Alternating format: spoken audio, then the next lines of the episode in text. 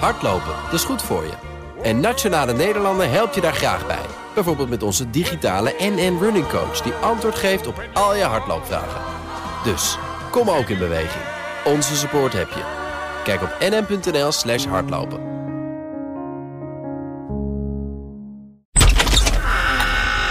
Oké, dus dan beginnen we met, uh, met teletext. Dat vind ik ook alweer eens lekker. Straks een teletext. gebarentolk en we beginnen met teletext. Dat is echt de ultieme podcast dit.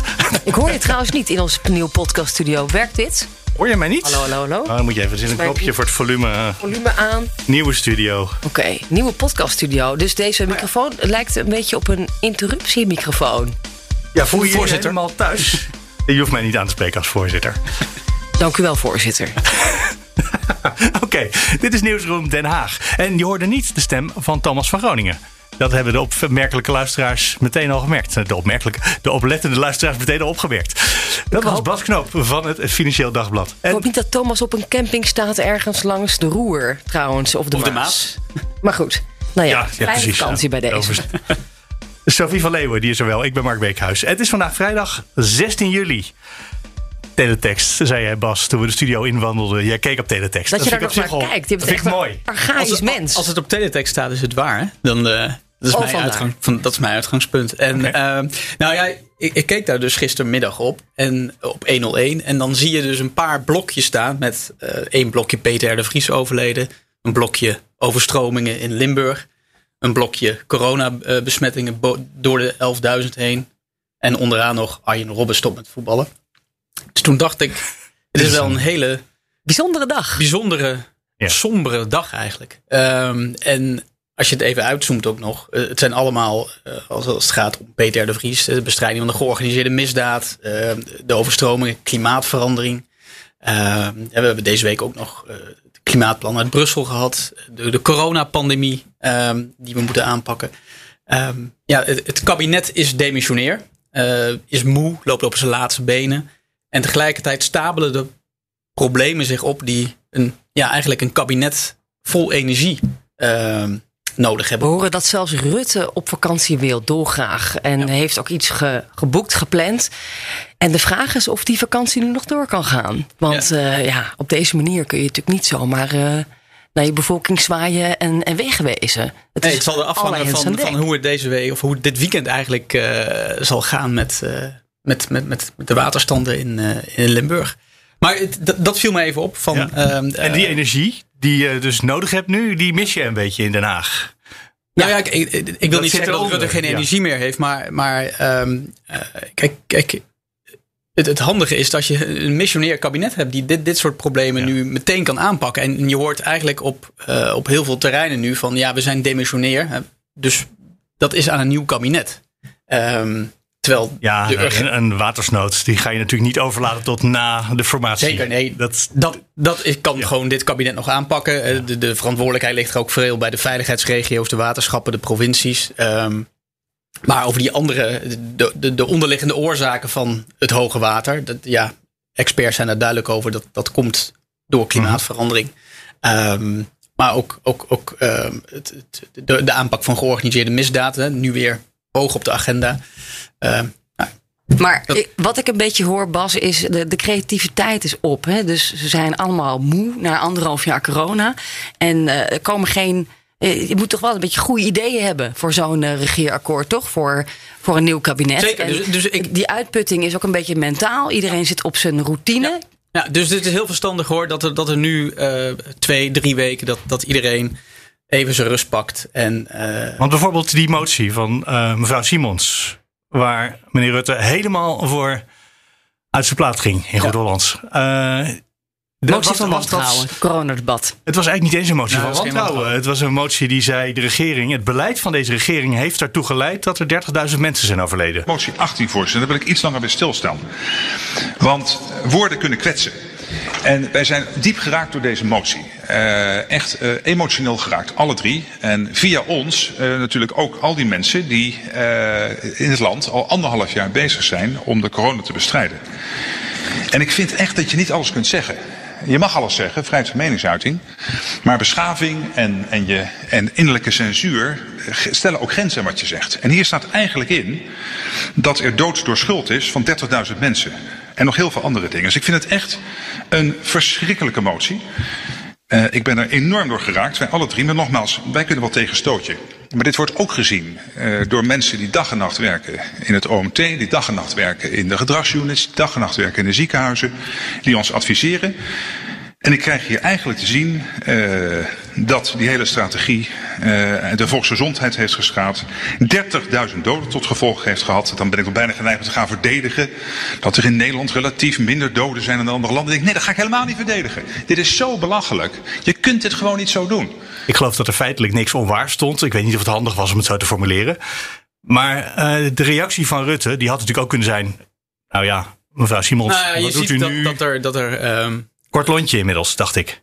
Ja, dat, dat, hij was Vermoeidheid. echt, echt boos Ja. um, en um, geprikkeld. Dat, dat, is, Ja. ja. dat merkte je heel erg um, deze week. En diep geraakt. En dat heb Ja, je hem Het deze wordt week diep geraakt, heeft hij vaker Ja. gezegd. heel Ja. vaak horen zeggen. Ja, Ja. In, de, in de wandelgang, eh, voor Ja. de microfoons, voor de camera. Een diep geraakte Ja. Ja. Mark Rutte. Ja, eh, wat jij zegt, misschien ook eh, emotioneel een beetje uitgeput. Hè, de, de dood van Peter R. de Vries. Ehm, inderdaad, eh, we staan in het rood.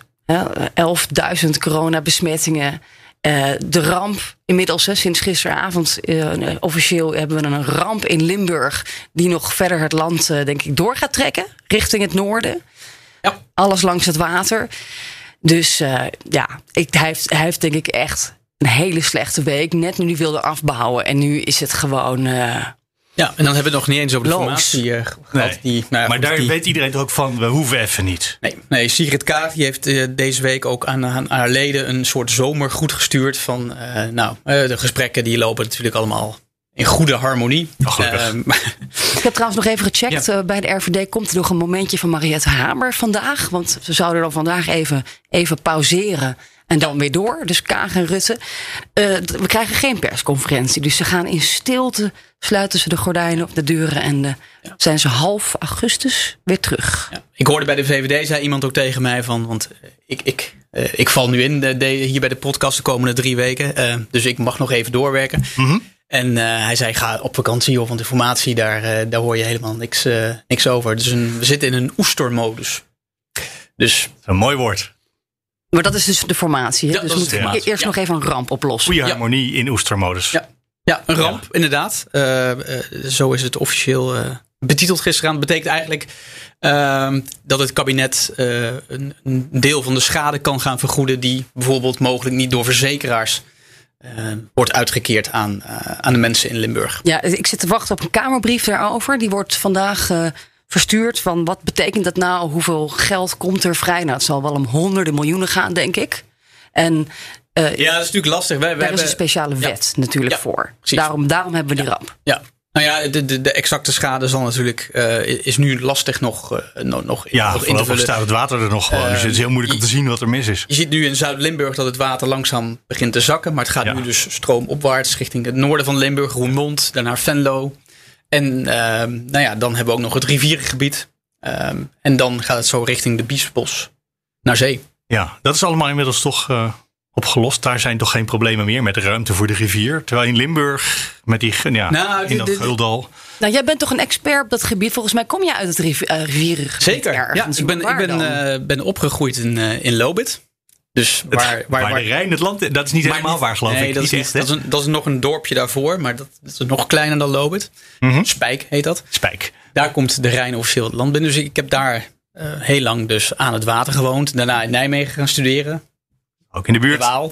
Ja, Dus ehm, Jij kent deze problemen. zeker. En ik heb, ik heb voordat ik bij het FD kwam werken ook bij, eh, bij de Gelderlander gewerkt. Waar ik onder andere portefeuillehouder waterschap Rivierenland was. Nee. Een van de grootste waterschappen ehm, van Nederland. Hmm. Eh, die dus eigenlijk het hele rivierengebied eh onder handen neemt. Ehm, Heb je dan ook de watersnood in de jaren negentig verslagen?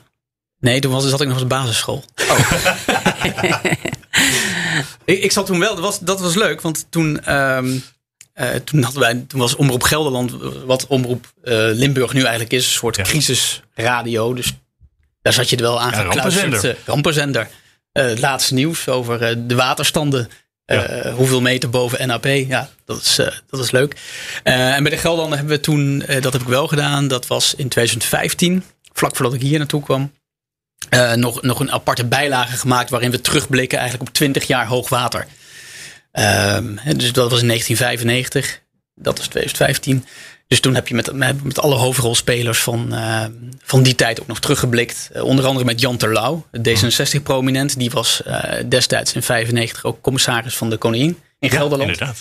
Dus ja, die, die stond daar op de dijk bij, ook bij de dijk bij Ochten. Die, die dreigde door. Dat was op een gegeven moment het kritieke moment. Houdt die dijk het, houdt die dijk het niet. ja, dat... Toen werd er volgens mij een hele woonwijk ontruimd. Dat was achteraf niet nodig. Ja.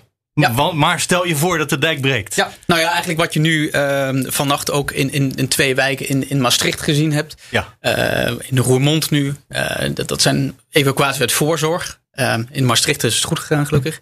En in Ochten destijds ehm, is het ook, eh, is het ook goed gegaan. En, en ja, in Limburg had je natuurlijk nu, daar, daar had je toen de, de de dorpen Borgharen en Itteren, waar het heel spannend was. Uh, voor mij zijn totaal in dat hele gebied 250.000 mensen geëvacueerd in 95. Maar Bas, uh, het water is nu het hoogste ooit. Dus het is nu dus veel erger dan toen. Nou ja, het, gaat dus om de piekafvoer die dus uh, heel hoog is. Uh, hoogste ooit uh, waarschijnlijk.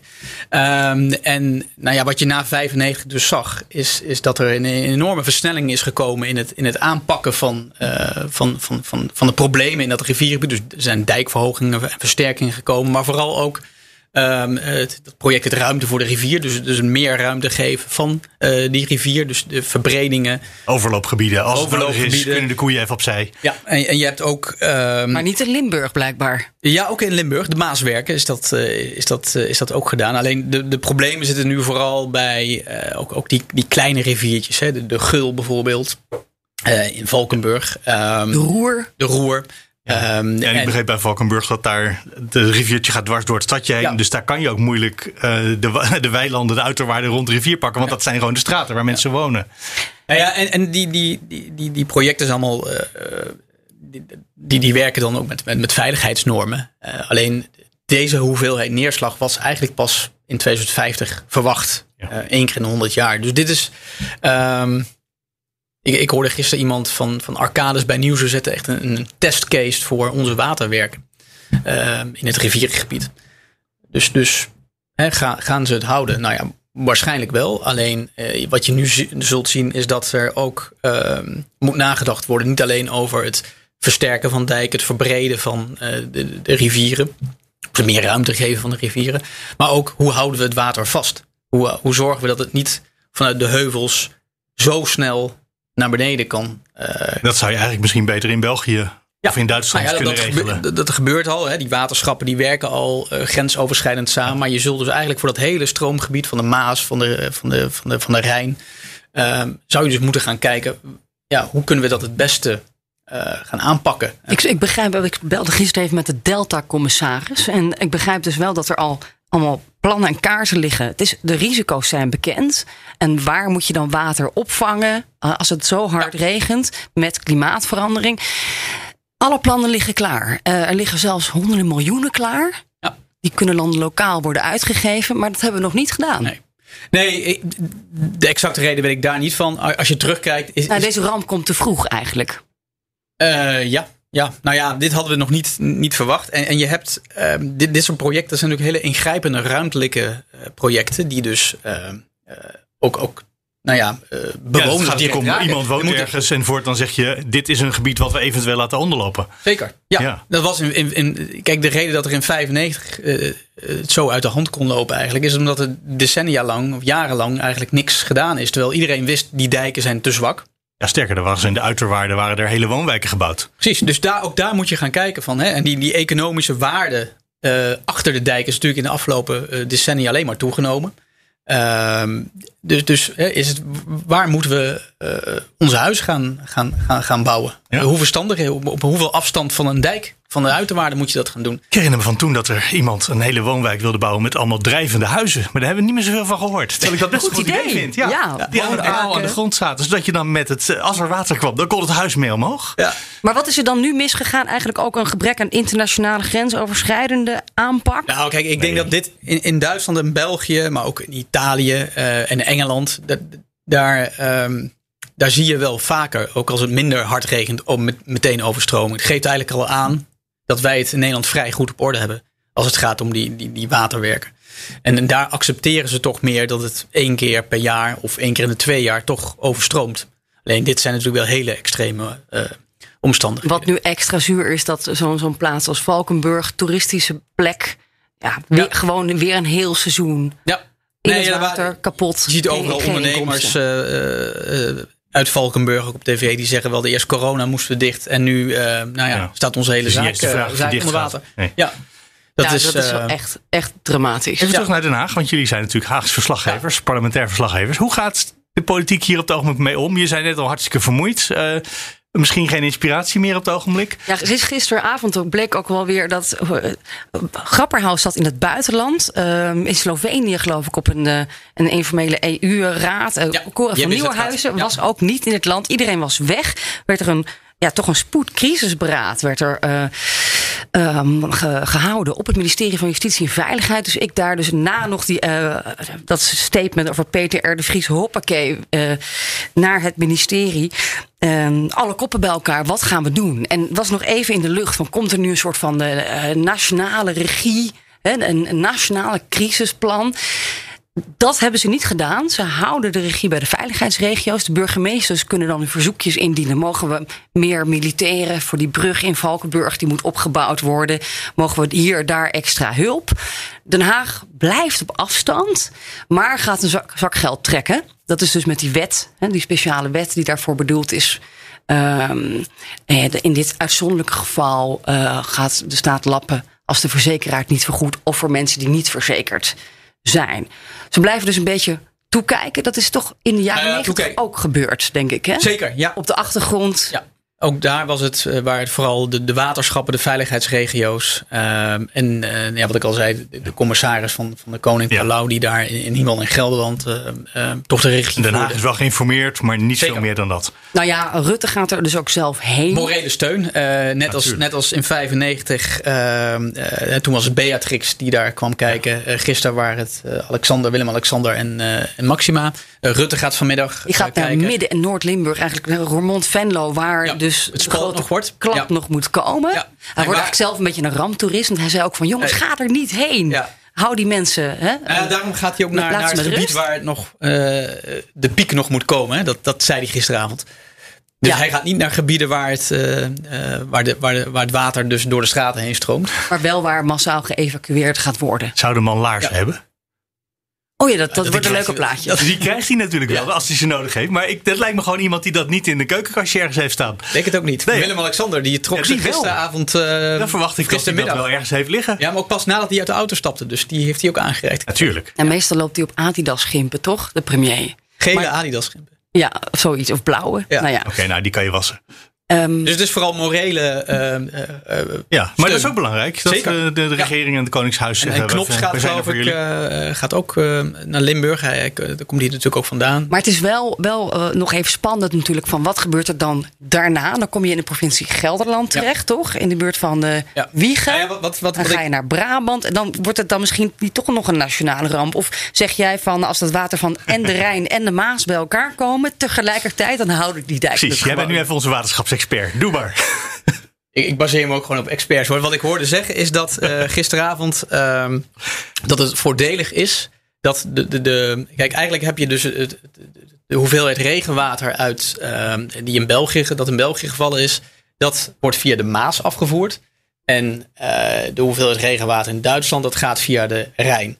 En de golf van de Maas, die, heeft, die, die piekt eerder, twee dagen eerder geloof ik, dan de golf eh, in de Rijn. Dus dat geeft wat lucht. Zodat het niet tegelijkertijd piekt en dan die pieken bij elkaar optellen. Oef. Nou, daar, dat is dan weer een gelukje bij een ongelukje. Heeft de natuur ons een beetje geholpen. Voorlopig is de verwachting dat het, eh, het, gaat, gaat houden. Je legde trouwens net helemaal aan het begin al de link tussen deze overstromingen met Brusselse plannen tegen klimaatverandering. Ja, en niet alleen ik. Ehm, nee, uh, het was wel toevallig, hè? De Green Deal die net gepresenteerd werd. Je had een hele mooie foto uh, op de voorpagina. Van, voor mij was het de Financial Times uh, deze week. Waarin dus, dus uh, de berichten, de nieuwsanalyse uh, over, over de Brusselse klimaatplannen. met een foto dus van het wassende water uh, in België, Duitsland of Nederland stond. Dus daar werd de link ook meteen gelegd. Voor mij. Um, is het wel duidelijk dat dit soort extreme weersomstandigheden, deze langdurige regenval in de zomer, um, dat, dat, dat, dat kun je linken aan klimaatverandering. Is dat, is de voorspelling van de experts. Maar dan is ook de vraag, of, eh, of de politieke vraag weet ik niet, maar of die Green Deal dan wel op tijd komt. Want als jij zegt dat dit in 2050 was verwacht, nou ja, dat dan, is ja, dan dat is misschien een beetje van, laat. Um, dat is de kritiek van uh, milieugroeperingen, um, ook, ook groene partijen, dat dit te, te laat komt, dat dit ook nog te weinig is. Hè? Ook al mhm. is het ingrijpend uh, als je de plannen leest. Um, en, en er gaat natuurlijk, dit, dit, die plannen gaan, die zijn nu gepresenteerd. Maar dat betekent niet dat ze uh, over twee maanden uh, van kracht zijn. Ik begreep nog, nog twee jaar onderhandelen. Het, gaat nu de Brusselse, ja, nu de Brusselse dat ze zo aangenomen worden. Uh, nee, nou ja, kijk. Um, dus, betekent, eerst moet dat in het Europees Parlement met de lidstaten. dus die zullen allemaal, je ziet nu al de lobby op gang komen om daar de, de scherpe kantjes af te veilen. Ja, terwijl er misschien ehm, juist wat bij moet, zoals je nu ziet. Dat, dat is, is een veel gehoord geluid. Um, en um, wat, je dus, uh, wat je dus nu gaat zien is dus, uh, nou ja, hoe kunnen we de, de, de, de, de, de scherpe kant er afveilen? En wat, wat Timmermans zegt van, ja, prima als je er iets uit wil halen uit mijn pakket.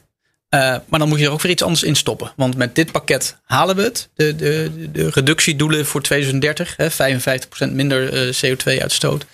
Um, en dus ja, het is niet het is niet zo dat je er iets uit kunt halen en dan denken, Denk, nou, we zijn er wel. Ja. ja. En, en, kernenergie zit er nog niet in. Hè? Dat komt pas dit najaar. Ja. Dat is ook nog een, een, een paradepaardje van nogal wat partijen, met name de VVD in Den Haag. Ja. Ja, van, er, is gaan dus, we daar dan mee doen? Ja, er is dus een, uh, ook een uh, Jezel Gussegerius, de nieuwe staatssecretaris op uh, Economische Zaken en Klimaat, die heeft nu ook een onderzoek, gaat ze laten uitvoeren naar de haalbaarheid ehm, pas vanaf na 2030 en eventueel na 2050. Dus dat is echt. Ook een beetje laat. Langer termijn um, werkt. En als je. Dit is een studie van KPMG uh, ehm, vorige week verschenen. Als je die leest.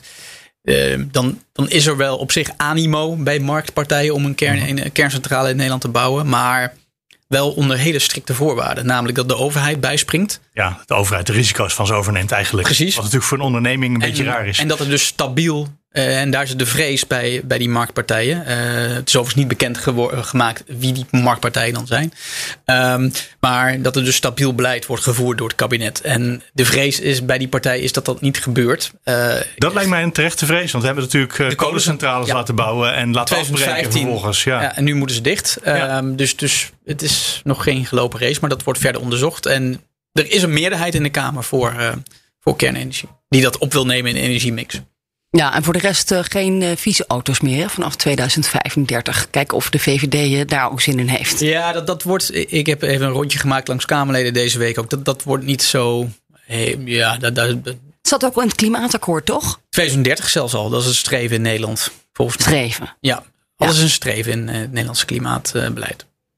Er liggen geen. Het is niet allemaal wettelijk. Nee, we hebben doelen en die, die halen we meestal niet. Nee, ja. De autofabrikanten die. Um, Um, die, die, uh, Volkswagen heeft al gezegd, uh, wij gaan proberen om in 2033 geloof ik uh, geen uh, auto's met verbrandingsmotor ehm, meer op te leveren. Ja, maar dan zijn ze dus veel te laat. Want een auto gaat 15 jaar mee. Ja. Dus als je in 2035 ermee wil klaar zijn, dan moet je in 2020 ja, ongeveer stoppen met verkopen. Dat is al geweest. Het gaat om nieuwe, nieuwe auto's. auto's. Nieuwe auto's met een verbrandings. Dus tweedehands. Als jij in 2034 op 31 december 2034 nog, nog een benzinemotor benzine, wil hebben, dan mag je er gewoon mee blijven. Je hebt nog even, Mark, rustig.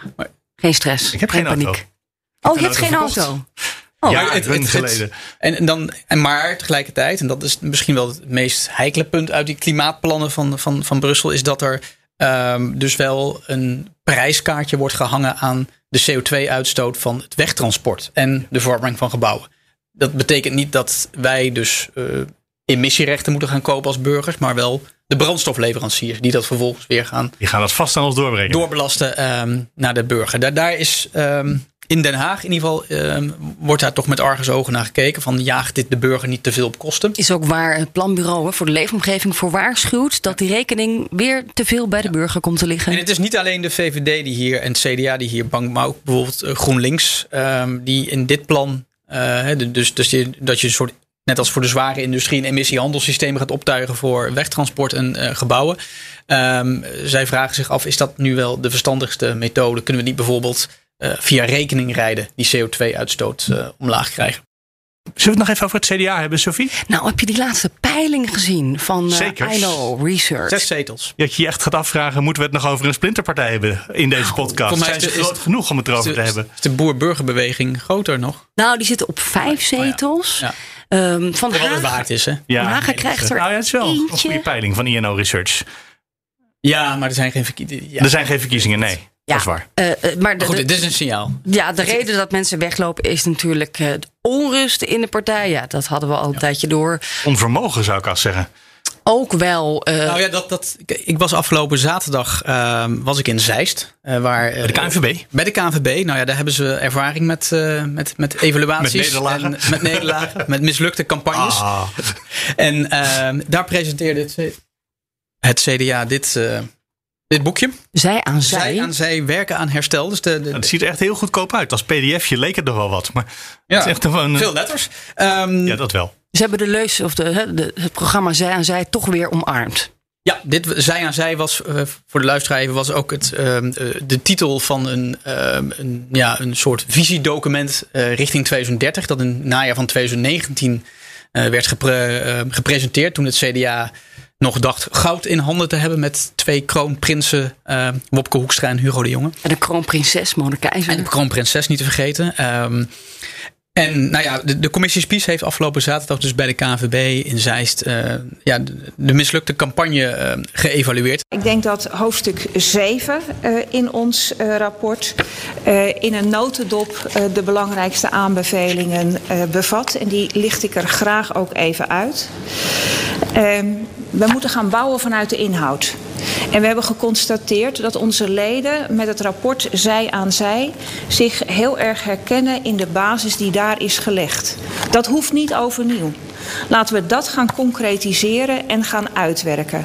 Om vanuit die inhoud het debat weer met elkaar te voeren. De verbinding tussen jong en oud, tussen stad en land, tussen natuurbeschermer en agrariër voluit te gaan leggen. Een mooie basis die het verdient om uh, hartstochtelijk met elkaar verder uit te discussiëren en daarmee aan de slag te gaan. Hoe was die sfeer? Jij was dat in die zaal. Ja, het, was, het, nou, het was. Uh, Marnix van Rij is, is, dat is de interim voorzitter. Normaal een hele joviale man. Maar de, de, de blikken stonden um, uh, strak. En uh, kritische vragen vanuit, vanuit ons, die, ja, daar werd toch een beetje kortaf op gereageerd. Het was, het was een beetje kribbig. Het werd omheen gepraat. Er zijn namelijk nog genoeg vragen te beantwoorden. Hè, want er wordt ja, op zich wat in het in het rapport staat, is niet nieuw. Dat wisten we allemaal al. Um, Wat uh, vinden ze als belangrijkste verklaring dat ze zo slecht gedaan hebben in de verkiezingen. En daarna dus de, de peilingen alleen nog maar verder gedaan. Ja, nou, de, de, grote, uh, de, de, de, de kiem van alle problemen, die wordt eigenlijk gelegd bij uh, uh, nou, de lijsttrekkersstrijd. De lijsttrekkersstrijd, die in alle eil moest, is georganiseerd. Uh, vorig, uh, vorig jaar zomer. Nadat Wopke Hoekstra uh, op het allerlaatste moment toch zei van ik bedank voor de eer. Want het, het was, um, als je het, het, rapport leest ook, nou ja, dat wisten we ook al. De bedoeling dat er toch geen lijsttrekkersstrijd zou komen. Maar dat het bestuur in goed overleg één iemand naar voren zou schrijven. Dat is dus niet gebeurd. Um, daar is ook te lang mee gewacht. Want, want Sibrand Buma, de vorige partijleider, die is, na, die is op een gegeven moment opgestapt is naar uh, Leeuwarden gegaan als burgemeester. En toen is een soort stadhoudersloos tijdperk binnen het CDA ontstaan. Wordt, wordt hierin beschreven. En dat heeft dus te lang geduurd. En ontstonden er allemaal clubjes die misschien rivaliserend ja. probeerden de macht in de partij te, groepen, ja. te krijgen. Ja, het is, het is een soort. Uh, ja, de partij is verdeeld in kampen. Dat wordt daar. Uh, en, en die elkaar. Bloedgroepen heette dat. Bloedgroepen. Uh, nou ja, dat is wat bij het CDA natuurlijk al, al van oudsher een partij van bloedgroepen. Um, maar die elkaar het leven zuur maakten. Um, elkaar negatief bejegenden in de, in de media, onderling. Um, ja, en het, het, het, leest als een partij um, die zichzelf het afgelopen jaar heeft uh, vakkundig heeft ontmanteld. Ja, een echte machtsstrijd, een explosie. En dan vraag je je af of het dan, met die zes zetels die ze nu in de ja. peiling hebben, of dat dan nog goed komt. Want ja, als kamp omzicht uh, niet meer ja. aansluit. Nou ja, dat was een van de vragen die wij ook stelden. Van, ja, die uh, niet beantwoord dit, werd. Ik bedoel, dit, dit leest als, als echt werk aan de winkel. Uh, er moet nu schoon schip worden gemaakt. de blik moet naar voren. Er moet, moet ja, verder geëvalueerd worden. Um, zijn jullie dan klaar voor regeringsdeelname? Hm. En nou ja, die vraag, uh, daar werd een beetje omheen gedraaid. Uh, die, het was ook opvallend dat Wopke Hoekstra zelf niet aanwezig was bij, uh, bij de presentatie. Hij zat bij de G20 in ja, Venetië. maar als hij belangrijk had gevonden, dan had hij uh, de presentatie een dag uitgesteld. En na, tot hij terug was van die ja, G20. Ja, nou ja, die presentatie zelf die werd ook. Uh, dat was, zou eerst op 5 juli zijn, kregen wij te horen. Toen zou het vrijdag 9, 9 juli zijn. Allemaal dagen Toen Hoekstra had gekund. Het is net zo lang ja. verschoven tot Hoekstra nou niet meer kon. Dat is. Ja, Lijkt het dan. Ja. En, um, nou, maar dat denk ik. Dat je, ja. dat, dat het, hij wilde daar liever niet bij zijn. Nee, hij reageerde via Twitter uh, dat hij het omarmt. Ik zag hele mooie uh, zomerse tweets vanaf de G20. Ja, het is lekker weer daar. Ja, precies. Ja. dat, dat voelt toch heel anders dan wanneer je daar Maar goed, het, het, het, het, het is nog lang niet. Uh, in september komt het congres. En dan zal, zullen de leden zich gaan uitspreken over dit rapport. En ehm, ik hoorde op Twitter iemand, of ik zag op Twitter iemand het typeren als: dit ziet eruit als een, uh, als een schoolplein voor kleuters. Waarbij iedereen wordt uh, gezegd, nou even allemaal uh, sorry tegen ja. elkaar zeggen, excuses ja. aanbieden. Ja. En dan kunnen we daarna weer rustig verder. Maar nog steeds is onduidelijk welke koers uh, de partij moet gaan varen. Is dat dus de zij dat aan kan zij? Natuurlijk, dat kan je deze commissie misschien niet vragen. Nee, nou, dat, dat, dat gaf Spies ook wel, uh, uh, wel aan. Van, uh, in aanloop naar, dit, naar dit, de presentatie van dit rapport zijn de verwachtingen enorm ja. hoog, hoog opgeklopt. Ook in de media. Van dit zou het allesomvattende rapport zijn. Hoe het CDA weer. Dan is het wel goed dat het zo'n dun boekje dus geworden dat, is. Dat, dat is misschien. de, de, de, de, de, onderzoekstermijn liep ook tot, acht, tot en met 18 maart, de dag na de verkiezingen. Um, de, dus alles wat daarna gebeurd is met, met uh, de functie elders voor omzicht. Het de, allemaal niet in. De vragen die er kunnen worden gesteld over de, de, de rol van uh, campagne, campaigner en de grote donateur Hans van der Wind. Um, en die, die zijn nog niet uh, beantwoord. In welke podcaststudio zitten wij trouwens, Mark? Want, Podcaststudio 1 is dit. We hebben een beller. Hebben we een beller? Um, we hebben dus eindelijk een gebarentolk in onze uitzending. Op de radio, een gebarentolk. Van de beroemde, ja, je kent Irma wel, hè, van de coronapersconferenties. Maar ook de debatten worden getolkt sinds de, deze crisis is uitgebroken. En dat is bijzonder. In Den Haag hebben ze een hokje. Uh, nou, je, je, moet het eigenlijk zelf maar even beschrijven. Suzanne Heuft uh, is bij ons. Hallo Suzanne. Hallo. Goeiedag. Ja, jullie hebben ja, zo'n. We staan er al uh, voor, de, voor de dertiende keer stonden we er. Het is inderdaad een hokje. Het is een oude keuken. En dat, um, nou ja, ik geloof dat we de 3 bij 3 niet eens halen. Nee. En daar staan we dan uh, met een camera en een scherm. En uh, we staan er altijd met z'n drieën bijna. En dan uh, zijn we de debatten aan het tolken. Ja, Klopt. voor zo'n groen scherm zie ik jullie altijd ja. druk ja. bewegen. En ja. um, ja, je hebt natuurlijk gisteravond heb je het coronadebat ook lopen tolken dus. Ja, dat klopt. Ja, ja, dat klopt. Wat, wat viel je daar het meest op? Het was nog best even een, uh, een emotioneel momentje, ook voor Mark Rutte en, en uh, met Sylvana Simons en de 30.000 doden. Ja. Ja, het was. Um, er waren emoties die speelden. En die proberen we natuurlijk absoluut door te geven. Maar de, vooral uh, de teksten waren dit keer weer doorspekt met allerlei uh, woorden die we nog niet wisten, um, waar er nog geen gebaar voor is. Um, welk, welk woord bijvoorbeeld? Nou, een hele simpele um, is vanaf het begin af aan geweest reces. Ah. Oh, heb je daar geen woord voor? Nee, vakantie ja, of zo? Als, ja, nee, maar vakantie is het dus niet, hè? Nee, want mag je niet zeggen. Was, we mogen ja, niet nee, op vakantie. Toch? Nee. Maar wat maar, doe je dan? Want er zijn heel veel van dat soort woorden waarschijnlijk die in het gewone ja. leven eigenlijk helemaal geen gebaar nodig hebben. En, en dan sta je daar en dan moet je het even ineens improviseren. Klopt. Klopt. Die finish op de bonkenvaart weer kwam weer voorbij. Dat ik denk van ja, weet je, wij associëren, horende associëren, als het al associëren, associëren we dat met de Elfstedentocht. Ja. ja. En uh, nou, de bonkenvaart blijkt dan, want dat ga je dan redeneren in je hoofd. Oké, okay, misschien is dat dan de finish van die Elfstedentocht. Maar ja, weet je, um, in hoeverre wordt de Elfstedentocht vertaald? Niet hoe ver uh, weten de doven dat de finus op de bonkenvaart is? En is het wel die finus die wordt bedoeld. Ja. Wat, hoe doe je dat dan? Je zit met drie tolken in dat hok en dan zit je dan te googelen van wat moeten we hiermee? En dan naar elkaar gebaren van uh, ja, maak dit er maar van. nou, bijna wel. Het is, het is niet à la minuut. Op zich, we hebben natuurlijk een gigantische voorbereiding. We gaan heel die brief lezen waar het over gaat. Uh, we hebben natuurlijk nu al voor de dertiende keer een uh, debat getolkt. Dus we bereiden ons daarop voor. Maar er zijn ook bepaalde tolktechnieken die je dan inzet.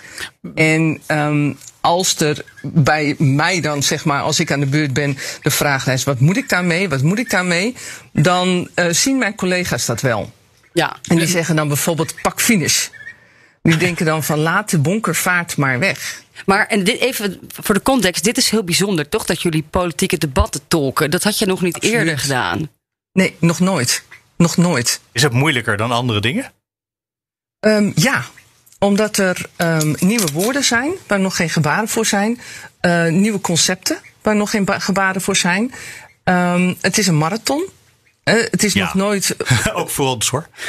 ja, nee, voor iedereen is de marathon, ook voor de Kamerleden. Maar voor de tolken ook. Dus we moeten in ploegen gaan werken.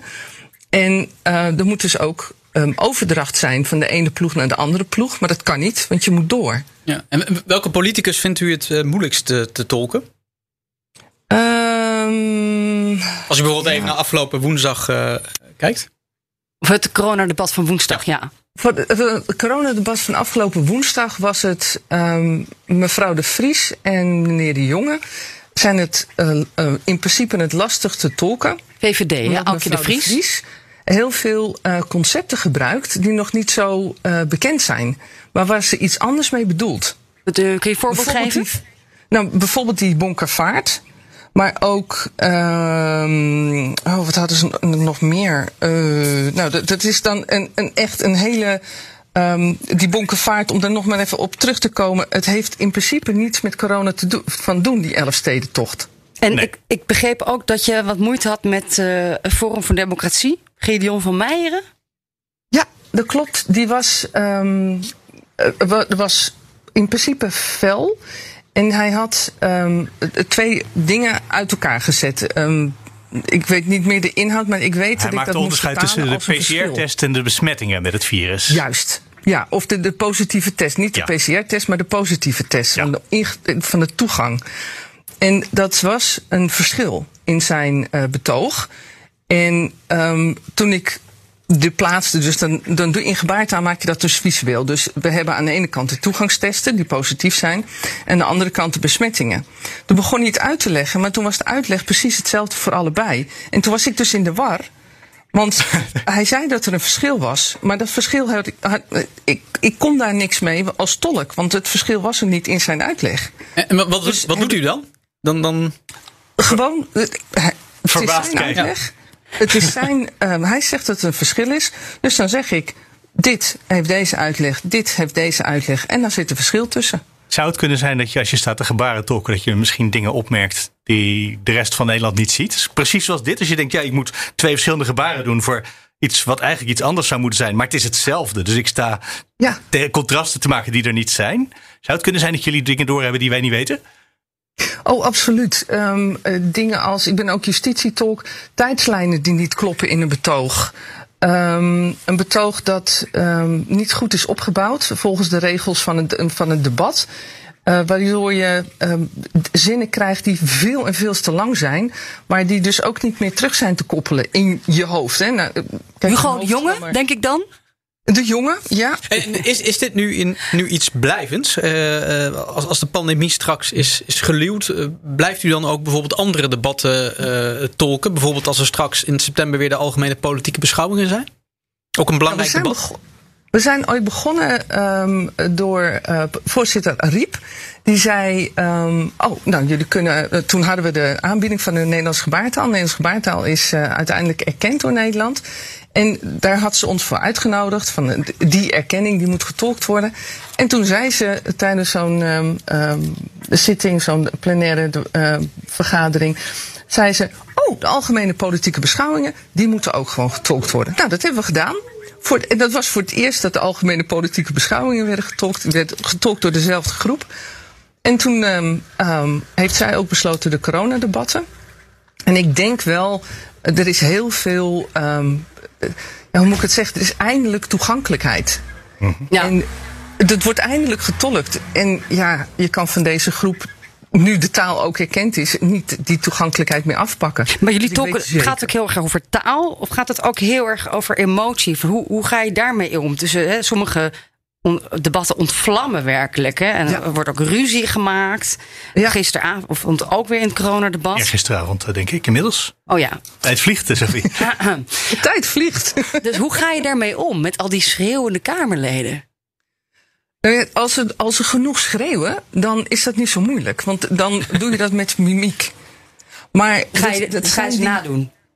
Ja, ja niet geen karikatuur, want je blijft er altijd met mimiek uh, onder. Maar mimiek is een onderdeel van NGT, is ook betekenisdragend.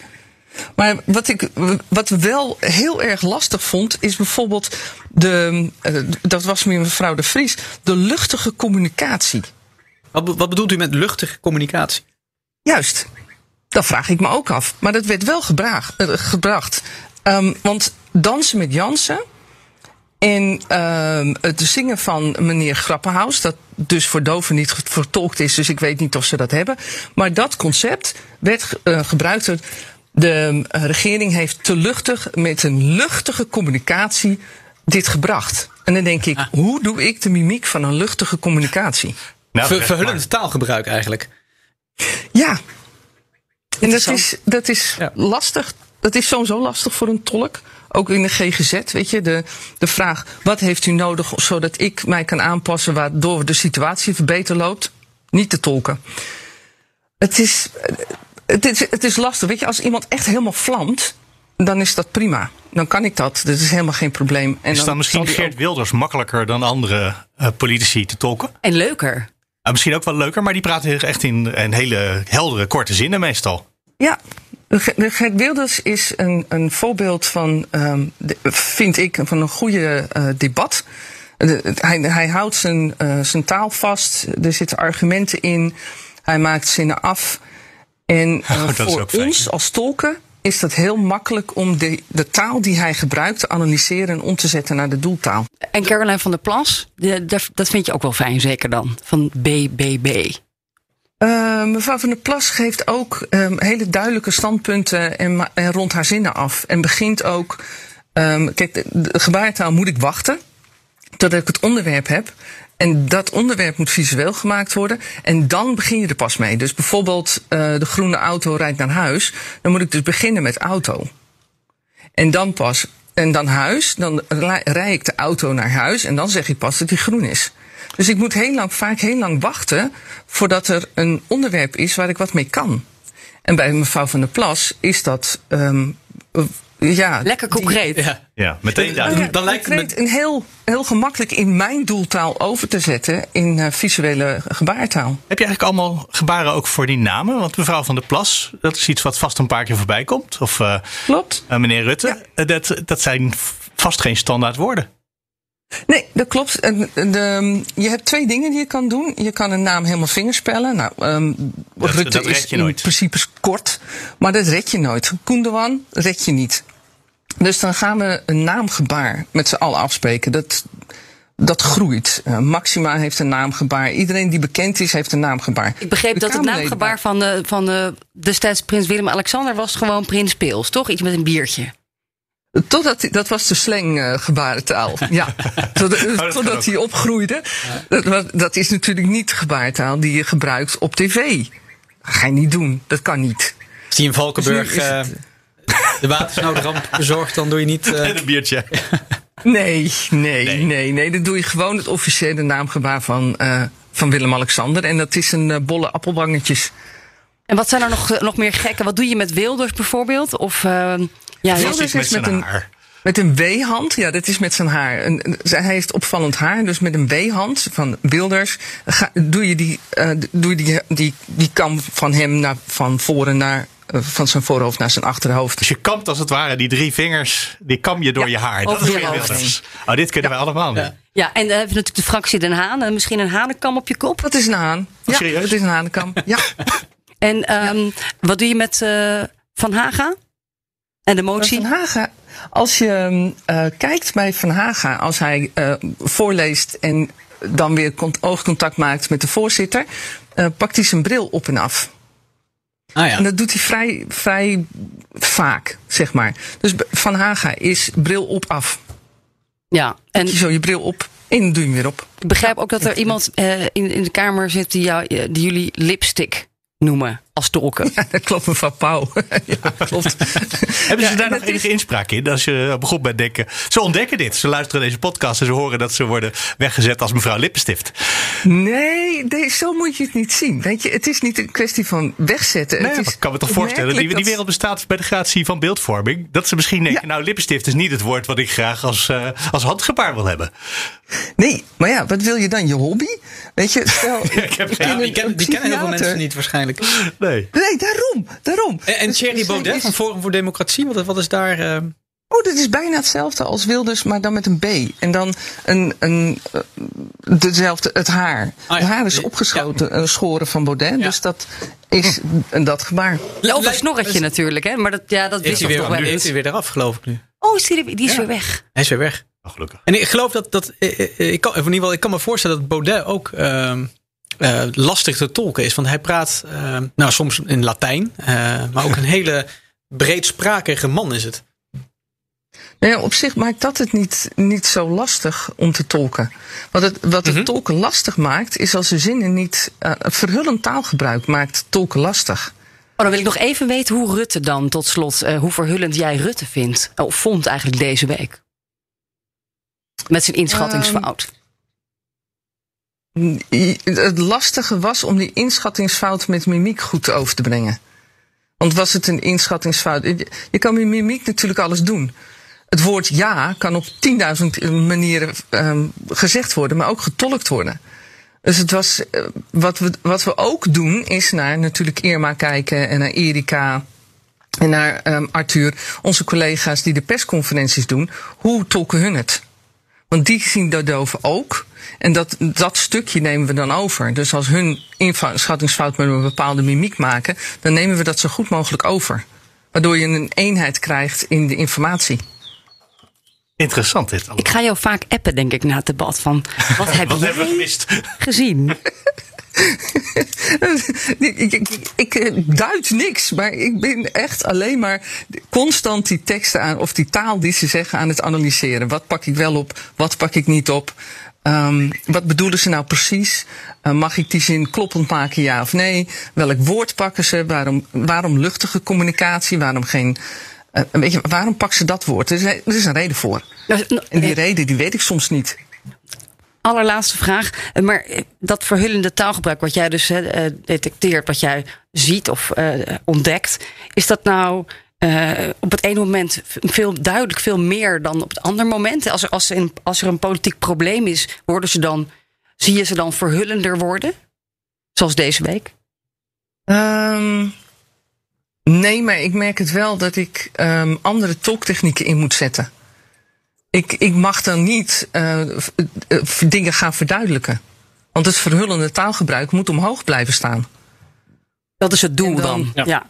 Oh, dat lijkt ja, dat is het doel. Want ja, weet je, jij hoort het als verhullend taalgebruik, maar de doven zijn hier niet aan gewend. Dus um, ik heb nog geen verhullend gebarentaalgebruik. De, de, de mensen eigenlijk die naar u kijken, die, die moeten eigenlijk zelf concluderen van Rutte of Juist. de jongen of Baudet, die gebruikt hier verhullend taalgebruik. Maar het zit Juist. eigenlijk zo en zo. Dat is niet uw taak, maar gewoon de taak nee. eigenlijk van, van de, de nieuwsconsument. Juist. En daar mag ik, dat mag ik niet gaan duiden, dat, dat is niet mijn taak. Maar um, ja, als ik dat doe, ben ik dus fout bezig. Ben ik niet integer de boodschap aan het overbrengen. Ik vind dat wel lastig. Want ik, ik moet wel iets doen. Waardoor het soms is van, want een slechte talk staat daar. En dan denk ik, nee. maar de input is, um, is zwaar verhullend, waardoor ik niks kan tolken.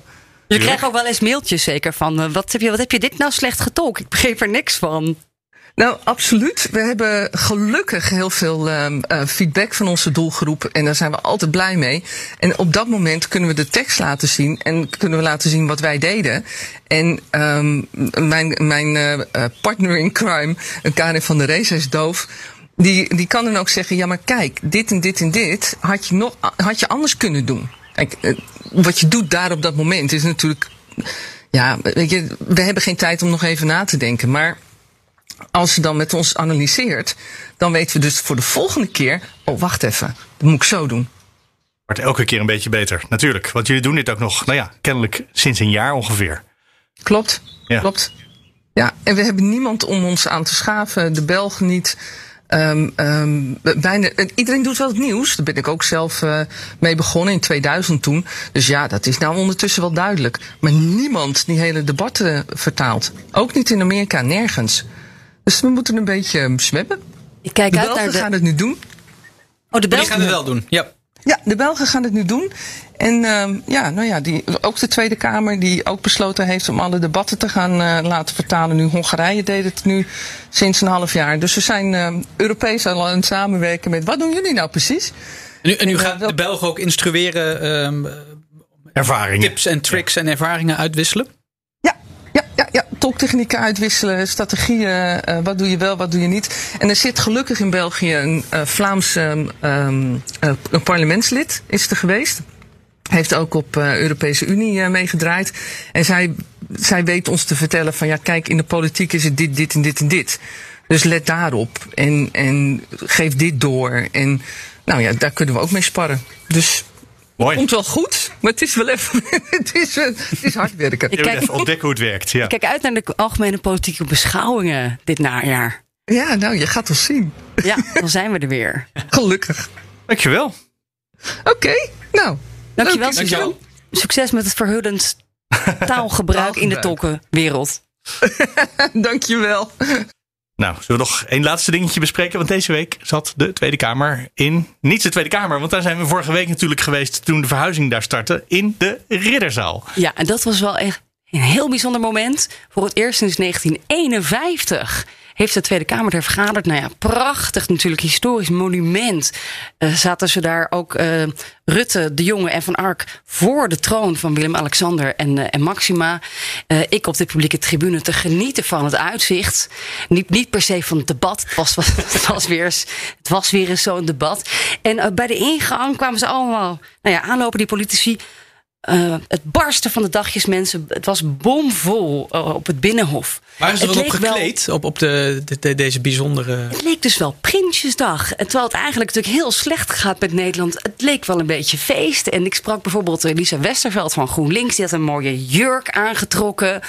En, uh, dat had ze vorige week al aangekondigd. Omdat ze er ook al een keertje in het t-shirtje had gezeten. Per ongeluk. Sommige mensen hadden zich toch wel een beetje erop gekleed. Van der Plas trouwens niet. Ik zag ook spijkerjakjes. Maar de heren natuurlijk voortreffelijk inpak. Uh, van der Staaij uh, was er ook. En ja, dat voelde toch als een bijzonder, bijna feestelijk moment. Ondanks alles. En wat een mensen. Het lijkt wel een Prinsjesdag. Ik zat even te kijken, heb ik iets gemist? Is er nog een andere festiviteit hier? Maar uh, ja, ik verrast het veel belangstelling kennelijk voor mensen die hier ook op andere redenen uh, dagje uit zijn. Ik heb ook, om heel eerlijk te zijn, andere schoenen meegenomen. Want het voelt een beetje ongemakkelijk om in zo'n mooie zaal op je sneakers te lopen. Een heel mooi jurkje. Dus het, is wel, het kan wel hoor, in de ridderzaal, dacht ik. Spijkerjasje gaat uit. Ja, nou, los, dacht ik. Dan ziet iedereen een jurk. Ik, ik dacht, ik kan mijn Prinsjesdag outfit van vorig jaar aantrekken, maar dat is misschien ook weer niet zo origineel. En ik ben nog bezig met die van, volgend, van aankomend jaar. Het is de generale repetitie voor Prinsjesdag? Nou, Prinsjesdag zitten we hier niet. Zitten jullie in de grote kerk? Ja, precies. Want hier staan te weinig plek om met uh, anderhalve meter tussen de elkaar met uh, 225 mensen en allemaal ambassadeurs uh, te zitten. Dus uh, nee, ja, het is nu de Ridderzaal in plaats van Prinsjesdag.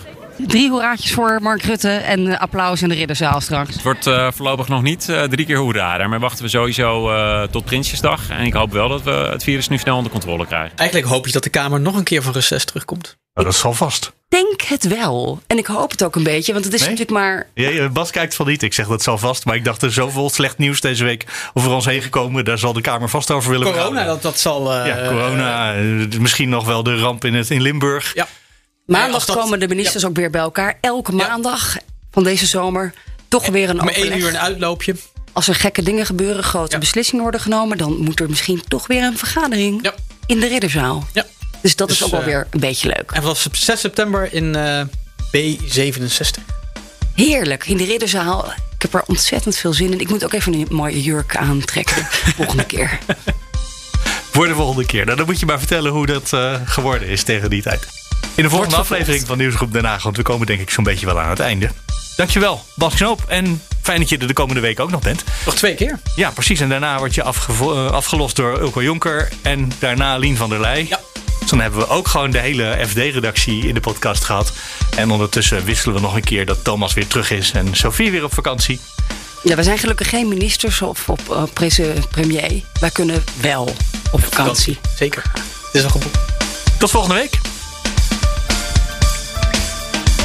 Als het mag natuurlijk, hè. Maar volgens mij gaat het helemaal goed komen met die rode Nederland rood Ik blijf, op de ik blijf kaart. gewoon in Nederland, dus... dan- Precies. Business Booster. Hey ondernemer, KPN heeft nu Business Boosters. Deals die jouw bedrijf echt vooruit helpen. Zoals nu, zakelijk tv en internet, inclusief narrowcasting... de eerste 9 maanden voor maar 30 euro per maand. Beleef het EK samen met je klanten in de hoogste kwaliteit. Kijk op kpn.com slash businessbooster. Business Booster.